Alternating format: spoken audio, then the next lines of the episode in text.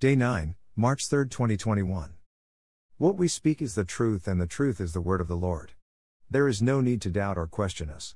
Just let our words come into your mind and you choose whether what we speak is the truth or false prophets. Now, let us continue. We move, now, on to step 10, which is the essence of this whole teaching. Be one with your God, and your God is one with you. We speak with these uncomfortable religious terms for a reason. It is the reason that the Lord our God is symbolic and representative of how this language of your society functions. If we wish to speak of dirt, we would talk in soils, but we wish to speak of love and spirituality, so we speak of God. Do you understand this? You are one with your God, and your God is one with you. Your God is both personal and omnipresent. Your God exists now and throughout the ages. Your God is both inside and outside your presence. Within your arm's reach and without the sight of the world's greatest telescope. To experience this God, you must first experience yourself. Because you are of God and God is of you. How do you expect to know or respect this God if you do not know or respect yourself? Love yourself and you love your God. Disrespect yourself and you disrespect the representative of God on earth. To each their own, but we prefer to love and respect the Creator who made us. Ah, do you catch what we are saying there?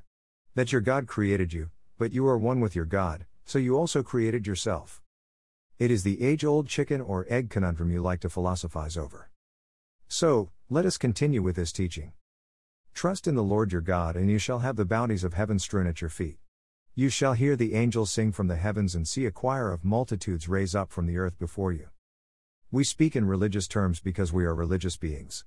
We are not of or through one religion but of and through them all. Our vessel is questioning us here, uncomfortable with this clearly Christian context we are placing on things. Good, be uncomfortable. Feel the vibratory field that these words evoke. Let them be unto you as they are unto this earth. Let the heavens sing when they hear your voice, and the choirs rejoice when you join their chorus. For the Lord your God is upon this heavenly earth and is existing at this time, at this very moment, as an aspect and frequency which is you. So we state again Be of your God as your God is of you. The more you learn to respect your inherent divinity, the more you honor the earthly body and field that has developed around and through you, the more you honor your God.